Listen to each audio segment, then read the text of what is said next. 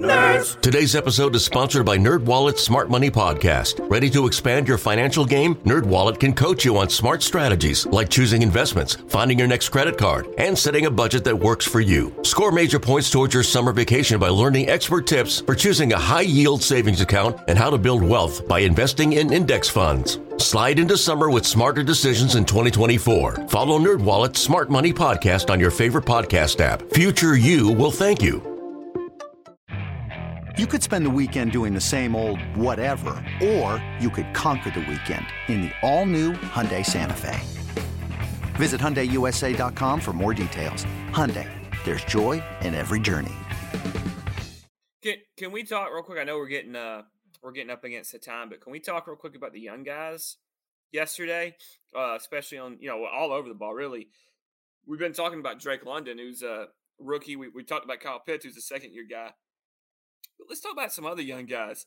Let's stay on offense first while we're there. But Tyler Algier and Caleb Huntley getting the game yesterday. They have some moments, where they were able to do some stuff. And then, what I want to go to is the defense, because young guys are growing up. Troy Anderson gets his first playing time, and he had some. He wasn't knock your socks off. But right. He was in on some plays. He did his job for the most part. We didn't call his name for a negative that I know of, or I didn't see anything totally negative. But then he has a blocked punt at the most opportune time, because boy, I tell you what, we mentioned earlier, but man, that was I'm sitting there and I'm like, I got my field glasses on, and I go, I knew he was gonna get there, and he did, and it was just a great play, and Lorenzo Carter picks it up. D'Angelo Malone and Ebiketie both were in together.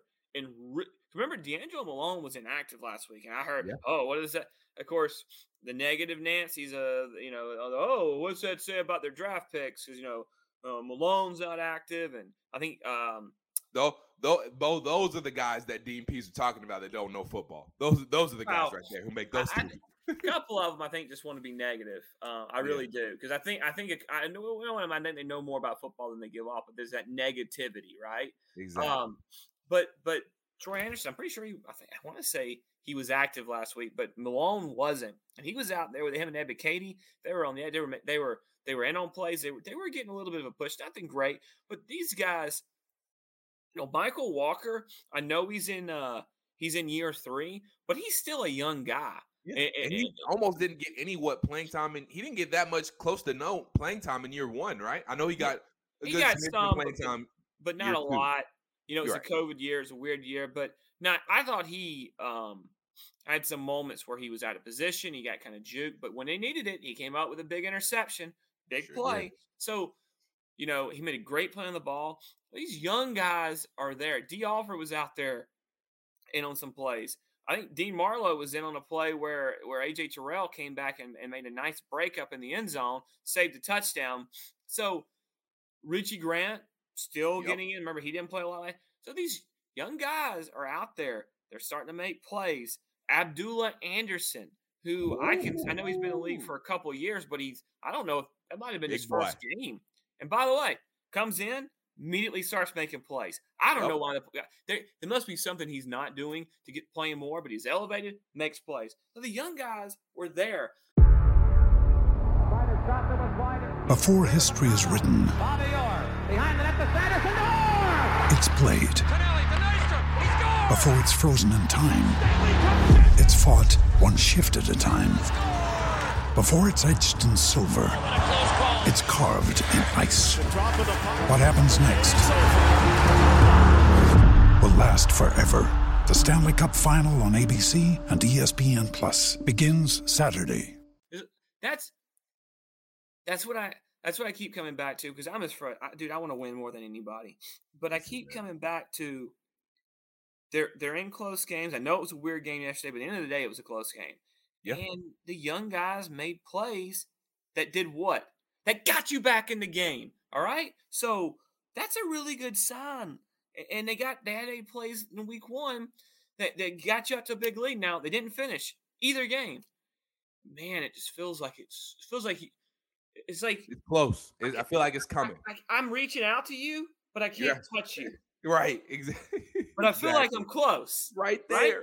Right? Like, look, I'm coming. Ah, oh, where goes where my hand goes. But I feel like we're close. So it's just we're there. We're just so close. We're just so close. And you know, being out here for this week, a lot of I've heard coaches talk about these weeks where they're team building. And man, it'd be great if it's a team building opportunity. And then maybe, you know, you build some more chemistry on here on the road, coupled with a team that maybe is right for the taking. Mm-hmm. Oh, I don't know, but man. Honestly, I think, and I always looked at the Seattle game as a game that we can win. And we'll get into it more on, you know, on Friday and Wednesday as well.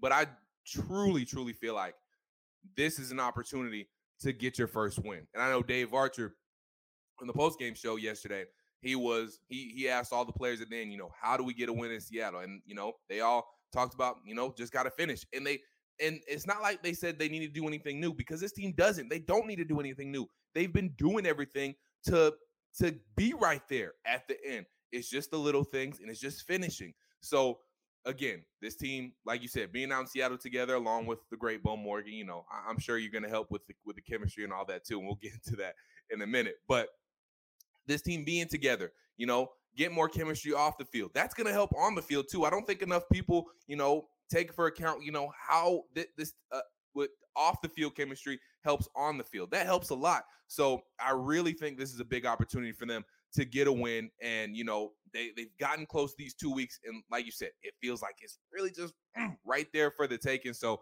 I'm feeling good about this week, and I'm feeling good about the rest of the season.